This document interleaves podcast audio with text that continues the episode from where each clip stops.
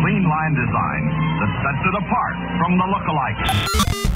Business is built on data, facts, and figures. It's also made up of some of the most fascinating stories the world has known.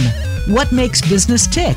What are the stories we can find in their failures and victories? Get ready to find out what some of today's leaders were thinking right now on Business Disrupted.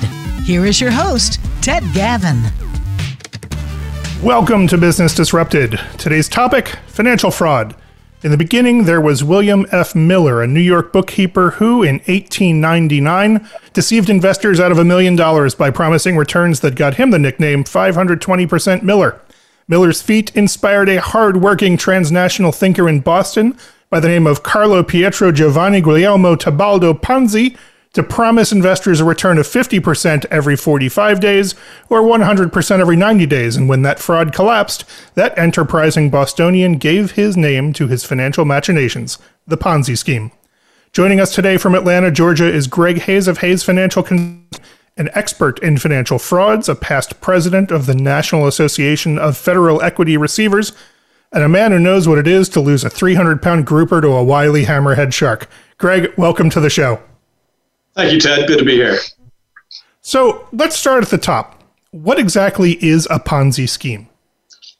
Well, a, a Ponzi scheme is an investment fraud where uh, high returns are promised to, a, to an investor uh, with, with, where the money from one investor is used to pay another uh, investor. The, the situation is changes a lot since Madoff, where in the media these days, you'll hear the term Ponzi scheme applied to all types of different frauds, but but there is a certain legal definition of a Ponzi scheme, and and that's been expanded a lot over the you know over the last ten years. Where if you flip on the media, every every fraud you hear about, somebody in the media will call it a Ponzi scheme.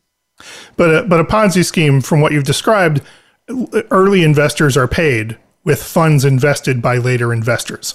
So, so the, so the guy who puts a thousand bucks in in week one is if he's getting his 50% returns in 45 days, then he's getting his $1,500 back from an investor who, who put in money later. No investment was actually made. It's just cycling money from later investors to earlier investors. That's exactly right. It's a pretty simple scheme, really, when you think about it. I mean, it would be very easy to, to, to, to uh, perpetuate one of these types of frauds where you get money in from one investor and you, and you use that money to pay high returns back to that investor to begin with.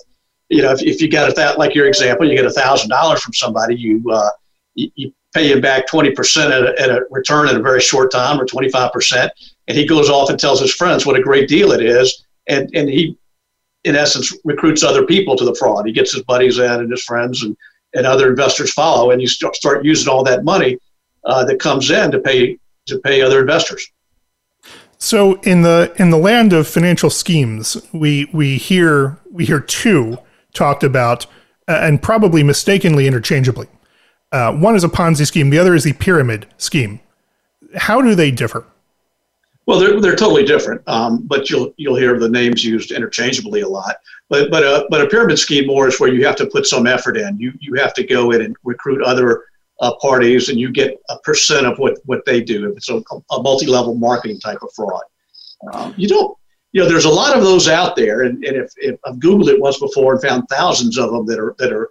There's a website that I've seen years ago that, that lists all the current multi-level marketing schemes going on, but um, but you you really see, and I deal with a lot more Ponzi scheme type cases, investment frauds.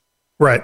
So with a pyramid scheme, um, you're buying laundry detergent or whatever product you happen to be buying, and then you're recruiting other people to buy it from you. So, so there's an actual product there, as opposed to a Ponzi scheme where there's probably no actual investment. Well, in some Ponzi schemes, I mean, those are the true Ponzi schemes you're talking about. But, but in some Ponzi schemes these days, there, there's actually a, a business component, an actual business in, in there that looks that looks legit. And so there's a part of the scheme, the, of the overall scheme now, uh, these days more recently, is a is some type of legitimate business that's operating there, but the fraud is sort of in the background uh, uh surrounding that.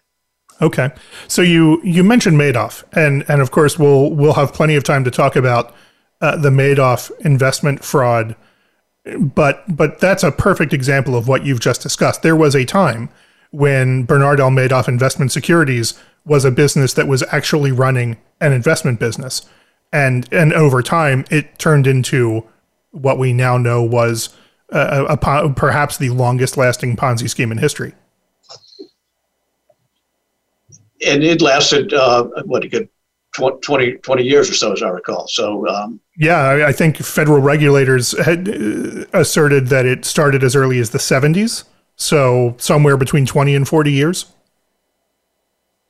And we've had cases that have gone on 10, 15 years. Uh, it, it, you know, it, it doesn't collapse until the new money starts coming in. When, when, when some new money comes in, you can't pay off the older investors. That's when the whole scheme collapsed. That's what happened to Madoff when he couldn't get new money in um, with the downturn, with the yeah. recession. All, and, and all because of a, a downturn that affected everything. When when people stopped having money to invest and recycle, and and started having to make withdrawals, it all fell apart. So, Greg, what are some common characteristics of a Ponzi scheme? What are the hallmarks of a Ponzi scheme? Well, generally, you're going to you're going to see um, unbelievable returns, very very high returns. Charles Ponzi scheme was uh, it doubled your money in 90 days, and uh, we've had ones as, as high as that. That, that you know, a, a tremendous return in a very short period of time. Uh, one of the things that, that, that I sort of warn people about is the high commissions. If you, if there's there are brokers out there that are selling the deal, then the brokers are getting paid very high commissions to, to bring the uh, bring the product in. Um, generally, it's guaranteed to be safe. We, we see that in a lot of these cases. That you know they promise with some trust or some backup or some hook to, to make you think it's very safe. Um, we've had cases that are that are allegedly backed by a bond by trust, by life insurance. Um, there was one big, big case we had was a couple billion dollars where, where they said there were reserves called them the accountable reserves. Well, the accountable reserves were nothing more than, than, than an entry on the balance sheet. Um, often these Ponzi schemes are marketed to the elderly. And so, so that's a that's an indication of who's who's who is being marketed to. A self-directed IRA component is often uh, because that's the easiest thing in the world to steal somebody's IRA because it's just a piece of paper. And so you get somebody to sign a document to transfer their IRA, IRA over to a self-directed fund, and then that that gets invested in the fraud. A lot of word of mouth marketing, and and you know we see that in, in so many cases that, that one person just tells another about the investment, about the opportunity. Uh, we, we've had cases where there's not even any real marketing materials; it's just all word of mouth. That's a huge part of it. Um, these Ponzi perpetrators always try to show their, their good nature, and, and it seems to me that all the cases we've had, they they they offer a lot of charitable contributions and say say they're giving away money to charities. They're trying they're doing good. So there's that's always sort of a, a, tag. A lot of secrecy involved. You know, we can't tell you this. We we uh, um, there's some some issue that we can't really tell you how we're making the money. We're doing it behind the scenes that type of thing. And and often it's some type of a hot new idea that that that, that it's a um, you you read something in the paper about some some new uh, some new idea or, or, or some new technology, and the fraudsters will pick up on that and start marketing some uh, some opportunity that way. It's only a matter of time before there's uh, there there's a Bitcoin Ponzi, although there probably already is one. Well, there's already been a few of them. exactly.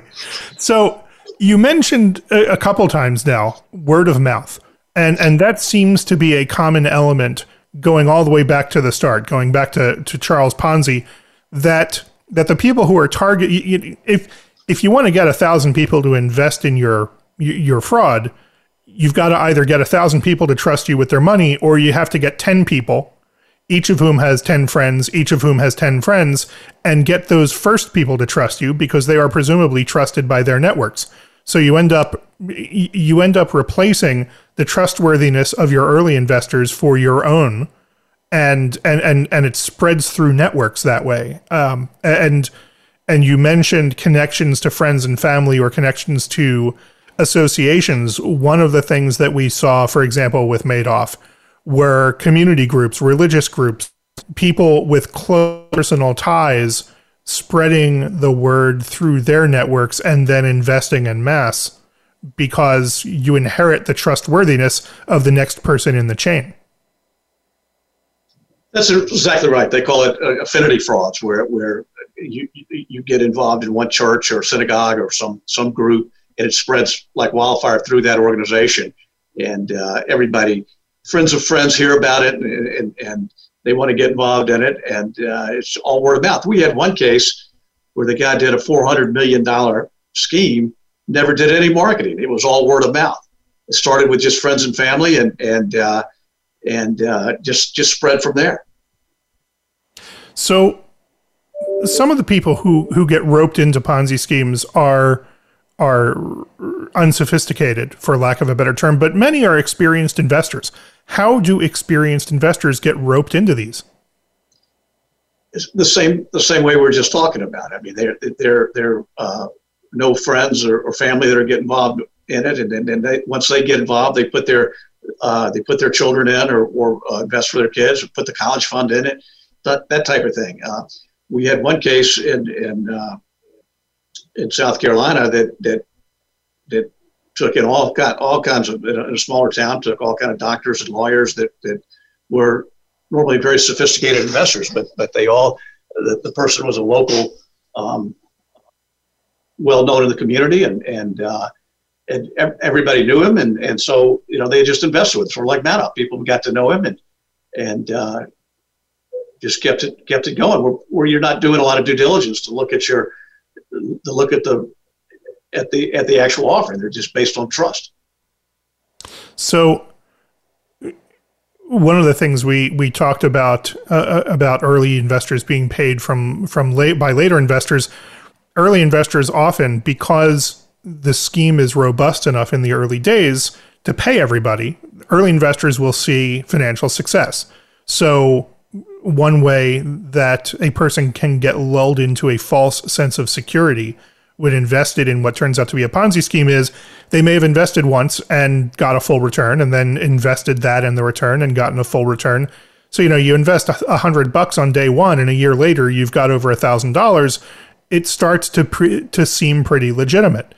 And so the word of mouth spreads, more parties come in and and it continues to blossom.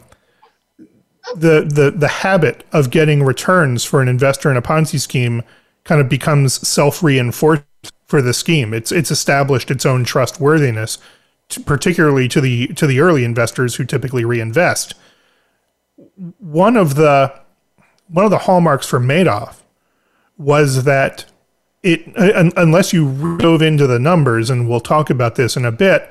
Everything sort of looked legitimate. You know, he wasn't promising blockbuster returns. He was promising pretty typical S&P 500 st- stable returns. So, you know, he wasn't promising to gun the stock market. Instead, he was he, he was just paying regular small returns over a really long period of time. And and so instead of, you know, we'll give you 50% of your money in 100 days, he delivered, I think in one quarter something like 5% to his investors which wouldn't seem very exciting except during that same quarter the S&P 500 delivered a negative 39% return to its investors. So he was he was outperforming the market significantly, but it was unless you were looking at that it, through just that time fence, it's nothing spectacular. It's remarkably consistent, and that was his selling point. So it, it's it's almost a different psychology for Madoff than compared with the the retail investors as opposed to institutional investors that that invested with somebody like Ponzi, for example. Well, that's right. I mean, and, and there are more schemes the last 10 years or so that have been just promising uh, more stable returns, that type of thing. Uh, we, we had one case years ago where the, where the, uh, the perpetrator would give his investors a break. And, and, and on the financial statement, uh, the, on the monthly statement, he would he put a put a note on there that he was on vacation that month and wouldn't show any returns for that month. So um, that's interesting. So so they so like Madoff, he he basically had an operation dedicated to creating fake statements. Well, they all have to have some sort of fake statement to, to show you what you what you've earned, and and uh, know, it's pretty easy to do these days. They can they could just whip up a statement real quick and and uh, and send it out. And, and, you know, Madoff would had that whole root back room uh, where he would crank out the, the, the false statements. But uh, But these days, you can do it fairly fairly quick and just do it on the internet and pop in the return. Some of them are so very unsophisticated, but they still mail them out every month and show uh, very nice earnings every month. And and then especially for the you know the IRAs and accounts like that, they and they convince them to you know ro- roll over all their money every month or, uh, or you know, just once you get the scheme going, you just try to show such good profits that nobody wants to take their money out. Sure. So, how can an investor recognize a Ponzi scheme when they're being pitched a Ponzi scheme? Well, the factors that we just talked about. I mean, we, we've um, they have to do a little due you know due, due diligence on their own and look at look at the investment, look at the opportunity, and do some background digging. In so many of the cases we've seen, if you just done a little background investigation on the individual, you would to find out they were involved in an earlier fraud, and that should be signal enough. I mean, even Charles Ponzi himself had been. I mean, he didn't he didn't have the internet back in the 1920s, but but but but he had been arrested for bank fraud before. Um, in most of the cases we've done, there's been some other indication in the past that that would tip you off that it, it's you know the guy's had some the, some prior problem. So, so kind of putting together what you've mentioned as hallmarks of a Ponzi, if if someone is is trying to lure you into an investment and using really aggressive sales tactics, uh, pressuring pressuring investment right now, talking about overly complicated or secret investment strategies. You know, if they want your money but they can't or won't tell you what they're going to do to it, um, those are signs. You mentioned documentation earlier. When documentation doesn't match the pitch that they're giving you, that's that's a that's a sign. And and and from what you said, guaranteed returns or or excessive returns. If it seems too good to be true, then it probably is. And, and so, and often when there's some, some sort of wording in the in the document, it, obscure terms that you don't understand, or that there's no can the cancellation uh, policies are very obscure. and You can't understand them. There's a lot of secrecy involved in what they're doing or how they're making money. Or can't we can't tell you how we do it, but you're you're guaranteed a uh, a certain part. They're related companies are always an indication where you've got insiders in the in the fraud that are serving as a trustee or a special agent to the company. Um, some sort of implied credibility. They're they're doing something to make it look totally legitimate. In a lot of these cases, you'll see it'll look legitimate just by the fraudster hiring a, a, a large national law firm or, a, or somebody very credible to, to, to, to imply credibility. Mm-hmm. So, uh, in your experience, how often have you found that the law firm or the outside, well, I'll start with the law firm. How often have you found that the law firm is complicit in the fraud rather than simply window dressing? Not that often where they're they're complicit, um, where you know, where, but a lot of times where they're being used as a as a prop to make it look legit. We had one case, oh, maybe 20 years ago, where, where I sort of nicknamed the guy as a, a lawyer junkie. He he would distract his lawyer by, by paying him to do things like complain to Delta about his frequent flyer points when, when the fraud is right under his nose. Um, excellent, excellent use of legal services. yeah, yeah, that's is a resolve your frequent flyer dispute with. Uh, but but you know, the, um, we had one case where they, they they had a TV in every at every room. well, that was this was the operation to keep the employees distracted you know, there, there's a TV in every every room in the office. They had like 75 employees. I always thought that that was there just to distract them from what was going on. But but th- there's a lot of different issues like that. We're talking with Greg Hayes, financial fraud expert from Atlanta, Georgia, on the subject of Ponzi schemes. So, Greg, what should an investor do if they think they are involved or invested in a Ponzi scheme? Well, I mean, the first step is to try to understand as much as they can on their own, and then find a find a uh, expert to go to the authorities if they if they if it's investment fraud, where they going to report it to the SEC, or, or hire a lawyer that's a securities lawyer to take it to them, and and and uh, it'd probably be the best step to, to hire somebody to look into it for them that that knows a little bit about the schemes and look into the company and look in the documents and find out what they can, and let, then let the lawyer take it to the to the SEC In in doing some research on this subject, I, I saw some guidance from a securities law firm that said the last thing you should do if you suspect you are caught up in a Ponzi scheme is call your broker because a uh, anything you say to them might later be used against you when the the trust the ultimate trustee or receiver tries to decide who gets what what returns. And and the other issue is the broker probably isn't going to be able to isn't going to be of any help to you if you can even get in touch with them. Well, I think that's good advice, but but I mean, you don't see that many of them. The the ones that we deal with, you, you're you're not going through some public uh, brokerage house. You know, years ago, that a lot of insurance agents got involved in, in marketing different kind of schemes, whether promissory note schemes or or different things where the insurance your your, your regular insurance agent in a small town would be a trusted person in town, and they would offer very high commissions to the uh, to the insurance agent to, to put books in these annuities or these uh, sort of sale and leaseback schemes were big a few years ago. Uh, and so so they, they would pay uh, I forgot what the commissions were 10 15% commissions to, to put their clients in these kind of uh, uh, scams. So I, I, would say to a retail investor, the best thing to do was to, to, to go to an attorney that, that, that could look into the issues and, and, and contact the right parties. So, what happens to the payments that an investor has received from a Ponzi scheme once the scheme collapses? Well, the first question is is what happens to the money during you know during the process? Most of the most of the money during during the lifetime of a scheme goes to pay back the early investors, and then it goes to support the lifestyle of the of the fraudster.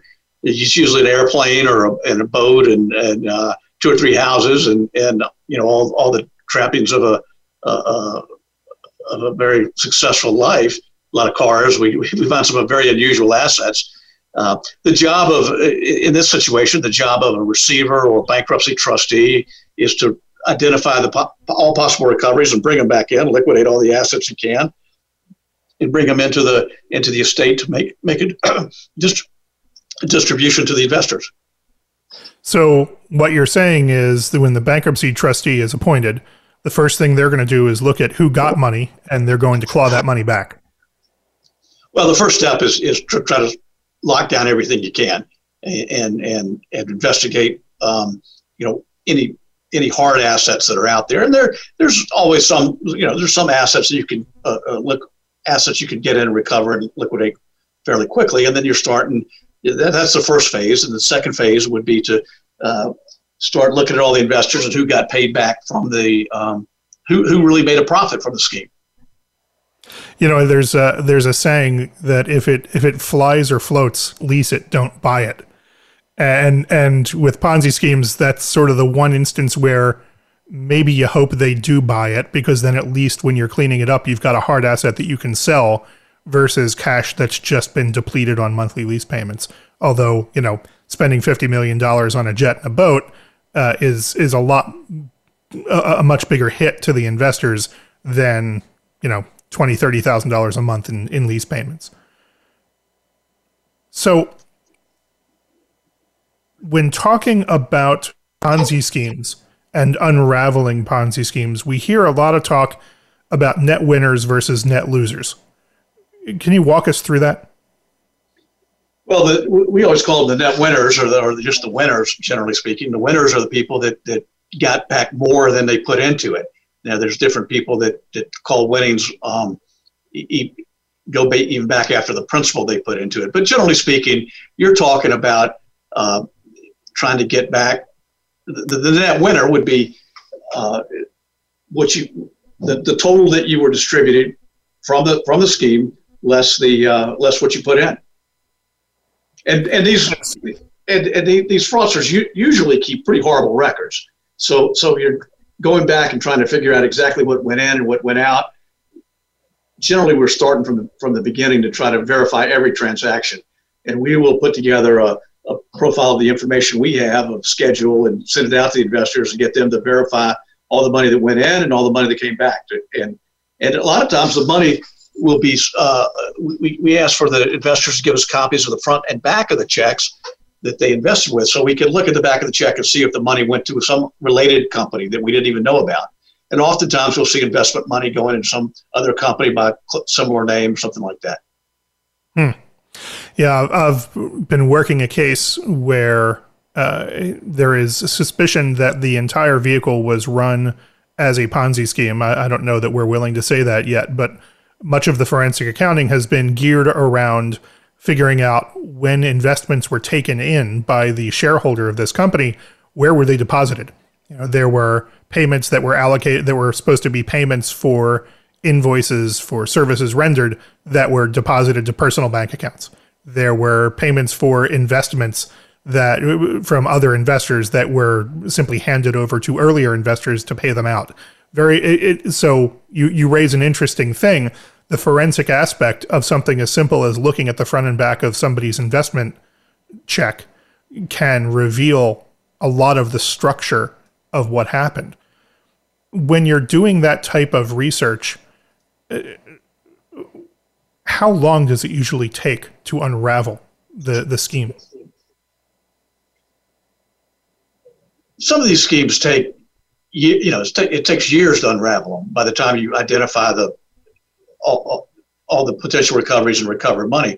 Um, we usually spend the first couple of months dealing with hard assets that we've got and, and trying to understand the scheme and and uh, then after that we, we try to get a claim form out to the investors as quick as possible to let them identify what they put in and what they got back. And and and then we have to depend on the number of investors. I mean you've got some that are you know, a couple hundred investors versus cases with thousands and thousands of investors. Uh, we had one with uh, three or four thousand investors. Most all most all of them around a couple thousand dollars. Um, it was one that was advertised in national media, um, in Wall Street Journal and Newsweek and things like that. So we had thousands of people to deal with, uh, and and that, that will take a long time to try to put all that together. Well, considering Madoff's been going on for 12 years now, or 13 years, and has no end in sight, uh, it's understandable. So, we're talking with financial fraud expert Greg Hayes about all things Ponzi. Stick with us while we take a short break so our network can pay some bills with messages from our sponsors. When we come back, we'll talk war stories about Ponzi schemes and what they did. Your favorite Voice America Talk Radio Network shows and hosts are in your car, outdoors, and wherever you need them to be. Listen anywhere. Get our mobile app for iPhone, Blackberry, or Android at the Apple iTunes App Store, Blackberry App World, or Android Market. Gavin Solmonese is the experienced leader for complex financial matters, restructuring, and litigation consulting. Whatever your situation, we have the ability and know how to restore troubled companies to profitability and growth. We've successfully completed financial advisory engagements for hundreds of companies that have gone on to renewed health and success. No matter the size or complexity of the case, our clients always work directly with senior professionals and receive exceptional work product. We know that asking the right questions is always the first step in defining the true problem. Generating alternative solutions and finding a clear path forward is what we do. To us, it's all about results. What you do next is what counts. When there are tough decisions and hard choices to make, you need smart, strategic people beside you. Choose the team who never stops working until your problem, dispute, or financial crisis is resolved. Visit Gavin Solmonese at gavinsolmonese.com or call us at 302 655 8997. We hear it and read about it every day in the news. America is heading over a fiscal cliff. Home prices are still receding and unemployment growing. How can you preserve and increase your wealth in this kind of economy? Tune in to Turning Hard Times into Good Times with host Jay Taylor. Jay will explain the decline of our monetary system and the economy and will give you winning investment ideas and the tools to protect and increase your wealth. Turning Hard Times into Good Times with Jay Taylor can be heard Tuesdays at 3 p.m. Eastern Time, 12 noon Pacific Time on the Voice America Business Channel.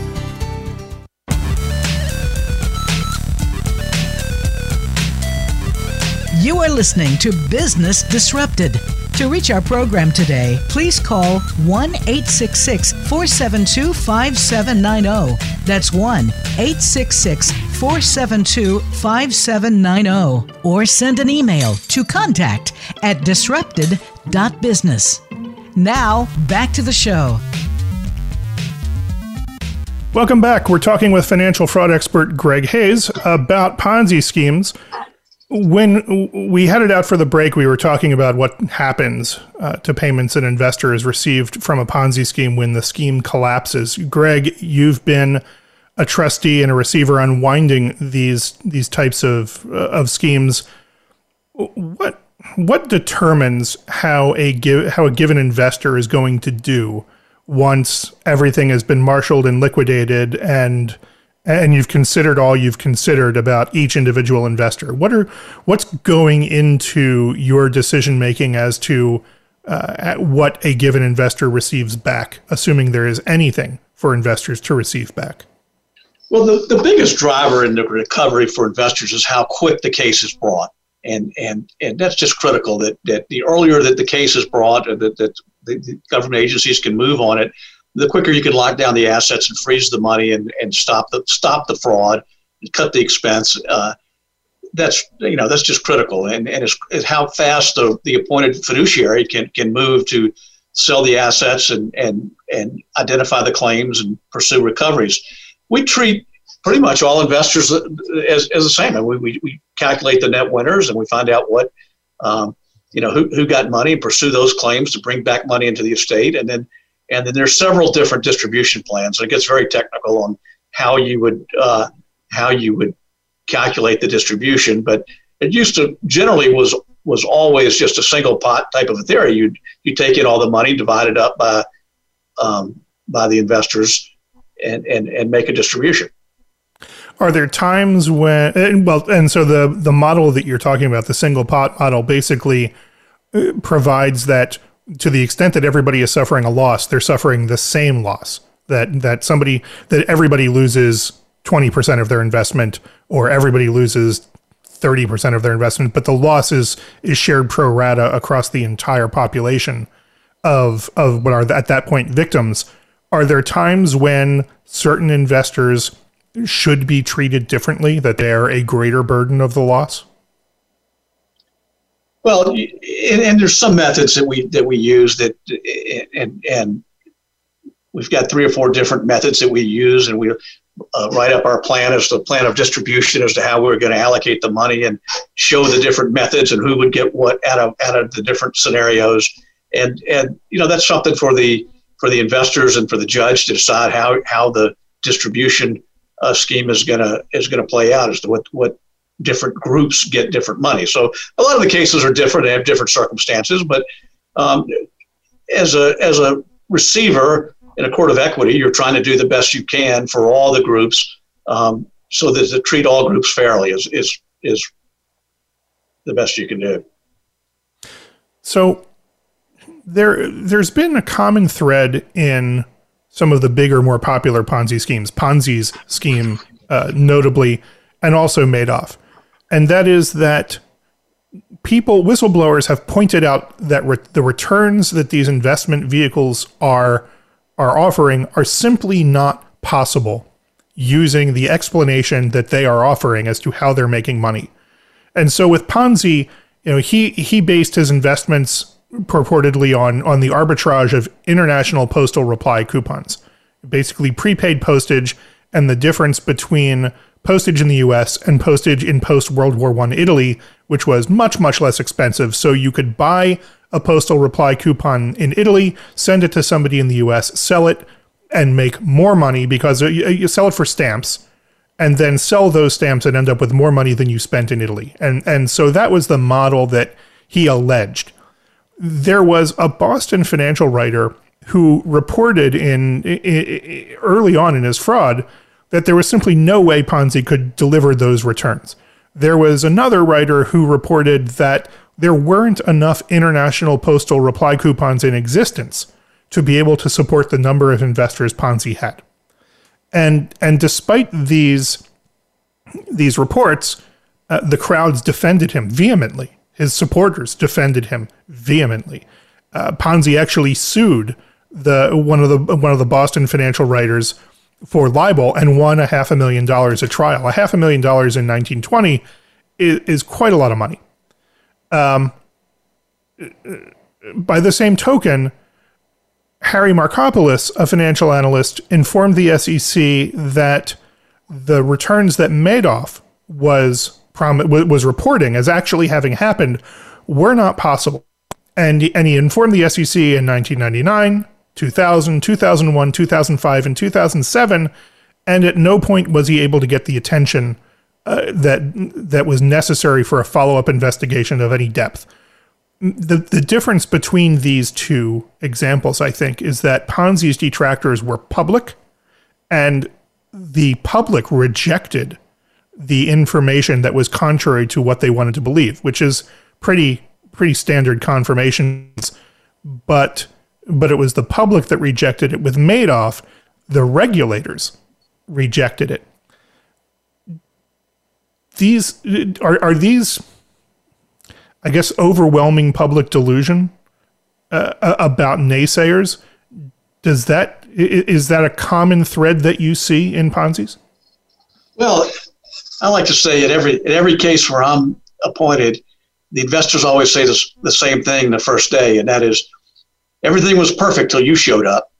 Um, and, and, and, you know, I, I, hear that in every case, and there's always some guy that, that thinks that, that the receiver was there appointed by the government to, to, to you know, to, to ruin the, uh, to ruin the show. And, uh, uh, you know, it's, it's pretty common that, that, that that's, um, that they, the, the true believers really believed in, in, in, what they invested in. They don't want to admit that they invested in a, in a fraud. Well, it's expensive to, to admit that you've invested in a fraud, particularly when you've been collecting returns. Well, they've been looking so, at their safety going up every month and they think they're making a lot of money. And all of a sudden, to, to realize that all your money, I mean, it must be a horrible position to be in to look at your statement. I mean, one thing to lose money in the stock market, but a whole nother to know you were defrauded and, and you invested in a fraud and and these are devastating. I mean, these are um, you know people that, that, that that lose everything. And and and the one thing that I never could understand is how many investors in these schemes have put so much of their wealth into one investment. And and you know, it's the one thing you learn early on to keep keep everything in a different basket. But a lot of these a lot of these investors just put all their money in one basket, and when it's gone, it's all gone. Um, there's a very sad story I, I, I, remember from probably 30 years ago where um, it was a it was a and and, and I think about this gentleman a lot. It was a, a farmer that invested. Um, his son called me one day years ago, and and uh, the son called me and told me the story that the dad had invested in the Ponzi scheme that we were unra- unravel. The first it was a three level Ponzi scheme, and invested in the first fraud, and and uh, he was, had been a farmer for 40 years, and and I think about that farmer out on his tractor all those years and worked 40 years, and then put all his money in, put like half his money in this one deal. And, and then he lost it all. And then his family tried to convince him, you know, we lost half the money. Don't, don't worry about it. You know, everything's fine. He wound up going out to the old home place where there was an old house and putting up another mailbox and invested again in the second deal. And, and the same thing happened. And then he put more in, I think he was going to make it back. And they put it in the third deal. And, uh, and he wound up losing all his money that he worked his whole career for. And I talked to the son, and he didn't know that the farm had been mortgaged, and dad wound up in, in uh, going crazy and was in the hospital, and uh, it was a very sad story. And and you think about people like that that whose whole lives are disrupted by by one roll of the dice late in their career. We talked earlier that some Ponzi schemes are are the the sole reason for their existence. They they exist solely to affect the fraud that they they end up perpetrating, and others grow out of existing businesses. And and Madoff is one example. I was thinking about. Um, I was thinking about another example of that, and and what you just said about innocent people being affected really really struck a chord. Um, Petters Group, a, a large, otherwise normal business that you know owned an airline, turned into a almost $4 billion Ponzi scheme that was created and run by its founder and and and spanned across you know 60 companies with some 3000 employees not all of whom were involved in the Ponzi scheme, most of whom didn't know anything about it. But it, it, it you know, the the machinations of Tom Petters, um, who went to jail for for his fraud as as the company unraveled, certainly affected all of the stakeholders in those businesses, all of the trading partners with those businesses, the vendors and suppliers, the employees and their families, because what was otherwise a pretty, at least outwardly looking, stable financial enterprise really there wasn't. It had been eroded by the fraud. I forget how many investors that that uh, Petters had, but he he also had huge investments by some major corporations as well, uh, and and um, he had a small back office operation that was falsifying all the uh, the documents showing the inventory levels that he was buying and what he was selling. But but that one, um, like I said, it was several billion dollars as well. And he would have been the probably would have been the number one financial fraud if it hadn't been for for Madoff. Yeah. Um, so in terms of losses, let's let's dive into that. So Charles Ponzi's scheme uh, caused about twenty million dollars in losses over the course of about a year, and that's in in the early 1920s. Um, now that those $20 million would be worth about 10 times that. Uh, Madoff was $18 billion in losses over what was somewhere between 20 and 40 years.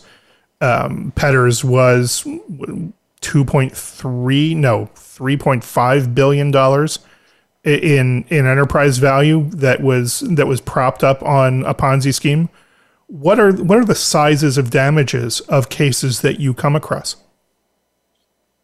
We've been involved in, in, cases all from you know from from from 10 billion to 3 billion. I mean, it, it, it, they just vary widely. I mean, one of our we thought we had a pretty big case back in uh, oh about before Madoff. A huge case for us was 500 million, but and then these other ones come along and and and you know 2008 to 10 to 12 time frame and blow those cases out of the water. So they come in all sizes. I mean, in all number of investors. Uh, you get some with you know 10 to 20 small small cases, 10, 20 investors that friends and family primarily. Um, and and and you know, we haven't seen a very large one in our market in a long time. I mean, it's maybe five years or, or more. Uh, well, there's a recent significant case down in Mississippi on a on a, a timber sale issue where he was was uh, buying all the land and having timber on it. There was no, they never bought the property. So, but there's a lot of cases in the, down in, in the in Florida these days, and and but uh, but we haven't seen a, a lot of major cases here recently. So, what are the what are the distinguishing characteristics between a big Ponzi scheme and a small Ponzi scheme? Are do they are, are they shaped differently? Is it just scale? you you mentioned small ones tend to be clustered around friends and family. Is is that the big distinguishing characteristic, or is a small Ponzi scheme simply a big Ponzi scheme that ran out of time? I, I think your your example is better. Just ran out of ran out of steam and didn't get in new money. I, they come in all shapes and sizes, and and and, and all different types of companies. Some are just pure Ponzi schemes. We, we've got uh, uh, uh a lot of people, as we started out talking about, Ponzi-like schemes, Ponzi-type schemes. Um, some of the judges have called them Ponzi in nature. Uh, I wrote a, a, long article on all the legal definitions of a Ponzi scheme. So there's all, it, and it makes a big difference in the in the in the in your case as to exactly the definition of what it is. But some of them have an operating component or, uh, um, to make you think it's legitimate. They, they can they can. In one case, we had a, a operating business that we kept we couldn't we couldn't sell it, so we kept operating it for about three years. That that investigate that the profits that we were spending off of that operating business wound up paying for the entire fraud investigation and, and the, the process of the of the of the receivers to, to identify and recover money. So you, you, you see a lot of just a lot of different issues, and, and and the main thing in these cases is try to move as quickly as you can to identify the assets and identify the potential recoveries and try to get it done as quick as possible before um, I always like to say that it, there's so many different angles to pursue. You can't chase every you, can't chase every issue. You got to know which you're chasing hundreds of rabbits, and you got to pick out which are the winners and, and, and follow them and to get the best recovery you can as quickly as you can. So you you said something earlier that uh, that investors have said to you everything was great until you showed up. So you you you walk in walk onto the scene. Who are the people who are typically cooperative? Who are the people who are typically difficult? Well, the, the you know there's generally some family members around and things like that that are very loyal to the to the fraudster. They have, uh, in, in some cases, the you know the the wife or the parties don't even know that, what, what he's doing. But usually, you'll find some people that are in within the organization that are that are totally uh, they have no idea, been working there, and, and they'll help in any way they can to try to recover money. One of our most interesting cases was the the um, the, the guy that did the fraud. Actually, and it only it's only happened once in my career. Is, is he came in and and and just wanted to come clean, told us exactly what happened and how it happened, explained the whole story. It was a fascinating story of how the whole fraud went down and how he pulled it off. And, and uh, he told us everything, admitted to it, pled guilty, served his time, and is out of jail. And uh, actually, I did a, a, a, panel with him at a, at a conference not too long ago. Um, I got to know him during the case, and, and uh, it was a very entertaining presentation, uh, keynote presentation at a at a national receiver conference to to have the fraudster on the stage that had actually done a four hundred million dollar case. Um, how did he? How did he contextualize his fraud? What was his approach to to to his story? What happened was was he he had been reading up on get get rich quick kind of books and, and how to make money. He just got out of jail. I mean, I just just getting out of, out of college, and uh, and he ran across a, a, a bigger crook, a bigger fish, as we started out talking about uh, a fish. But he ran across a bigger fish that was here from Australia. And uh, that guy convinced him to, to invest money. So he went and raised like 200000 from friends and family. And, and he was smart. And then he only invested half of it. He put 100 grand in. And, and he didn't know what, what he was really doing. He just put 100 grand in it. He, he, he, he lost that. But he, but he saved back the other 100 and he started paying dividends to his friends and family. And word of mouth grew grew the case and, and it, it, it, just kept going. Everybody wanted in, and um, it was a, a, sort of a prime bank fraud where there was alleged money overseas and these prime bank notes, and huge payoff was going to come in. So um, it just grew from that. He had a staff of people here in Atlanta of of uh, uh, he just rented new office space, had about ten thousand square feet of space, and and uh, maybe 10 to 20 employees over there working, keeping up with everything. And it grew into a huge enterprise. They had all, uh, people all over the country that were uh, uh, salespeople that were uh, sort of having their own schemes, raising money from, from their groups. So it, like 10 different groups came together in one, in one, in one fraud and funneled all the money to him. It was supposed to be all invested with this offshore, offshore guy from Australia. So it, um, I mean, that's a very simple summary of it, but but that's they can grow like that. So we talked a little bit earlier about uh, about the collapse, and you know one of the one of the hallmarks of a Ponzi scheme is that you need exponentially more investors the late the longer the Ponzi scheme goes because you have more and more people that you need to to be funneling the investors' capital to how what are the ways that a Ponzi scheme collapses? I mean, short of short of the authorities knocking on the door and saying we figured it out, you're a Ponzi scheme. How, how does a Ponzi scheme collapse? A lot of times it's a whistleblower, and I think Petters, the, the woman that worked in the office, uh, went to the went to the government and was a whistleblower, and um, that was a fascinating story and one of ours, a, a big case in South Carolina, was a was a routine audit by the SEC, and and they uh, had looking at the bank statements and and seeing the the, uh, they called to confirm the bank statements, and there was no such account, uh, no such brokerage account with money in it. It tipped off the uh, the SEC through a routine audit. Um, so they come up all all different types of ways. Uh,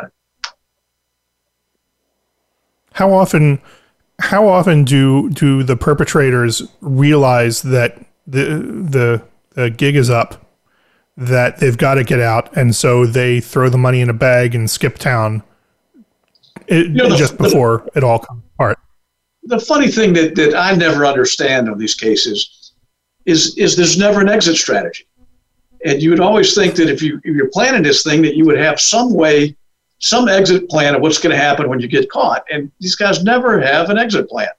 You'd think they were going to you know have have an elaborate scheme to get offshore or to be somewhere or have some money stashed away, but rarely do we ever see anybody that has a plan. It just when it, when it finally collapses uh, it's it's over. And, and, you know, I think most of most of the time, in most of the cases we've seen, um, the guys go to jail. There was that one case in in South Georgia. Um, the guy was the bank president, and he disappeared. They remember the story. He fell off the boat between from leaving Key West, going to Naples or something, and he disappeared. And and uh, they finally found him about a year or two later when he was living as a bum uh, somewhere in Florida. But uh,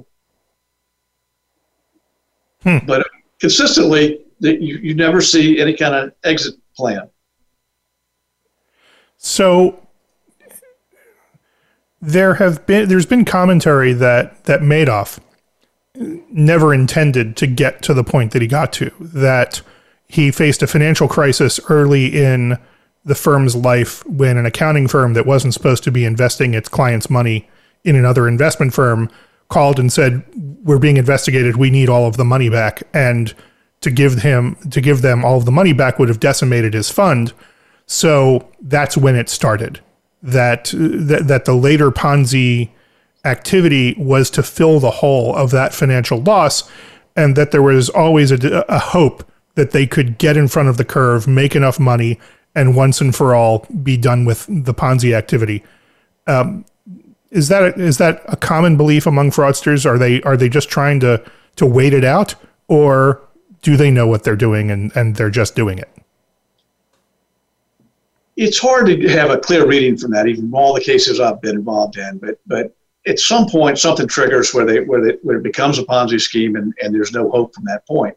But but they keep um, they keep pursuing. They have to keep it going because they can't stop you know, if you if you watch some of the new shows or the movies on Madoff, where he said he, he felt for certain he had been caught numerous times, but but it but it never happened, um, and and he just uh, he just kept kept it going.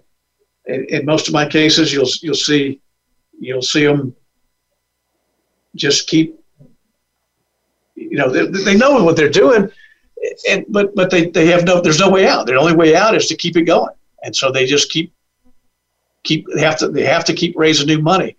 In, in the one case I mentioned a few minutes ago, um, the the guy that did the, the Ponzi scheme was was trying to exit and trying to turn over the business to the related companies, and that all fell apart. And and uh, when right when the scheme collapsed. Hmm. Well, Greg, that's going to be the last word on Ponzi schemes. Once you start, you got to keep it going.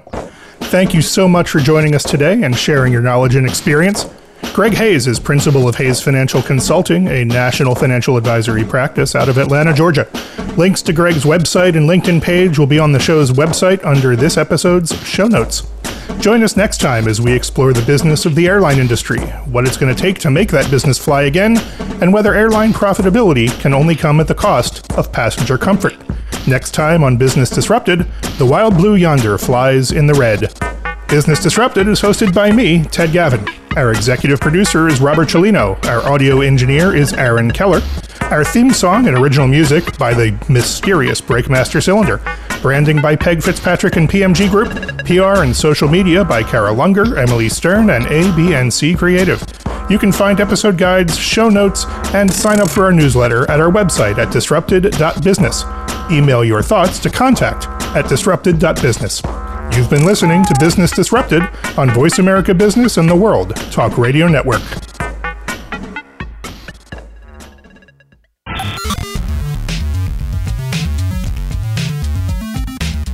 Thank you for tuning in to Business Disrupted. Be sure to join Ted Gavin for another edition of the program and some more great stories next Monday at 1 p.m. Pacific Time and 4 p.m. Eastern Time on the Voice America Business Channel.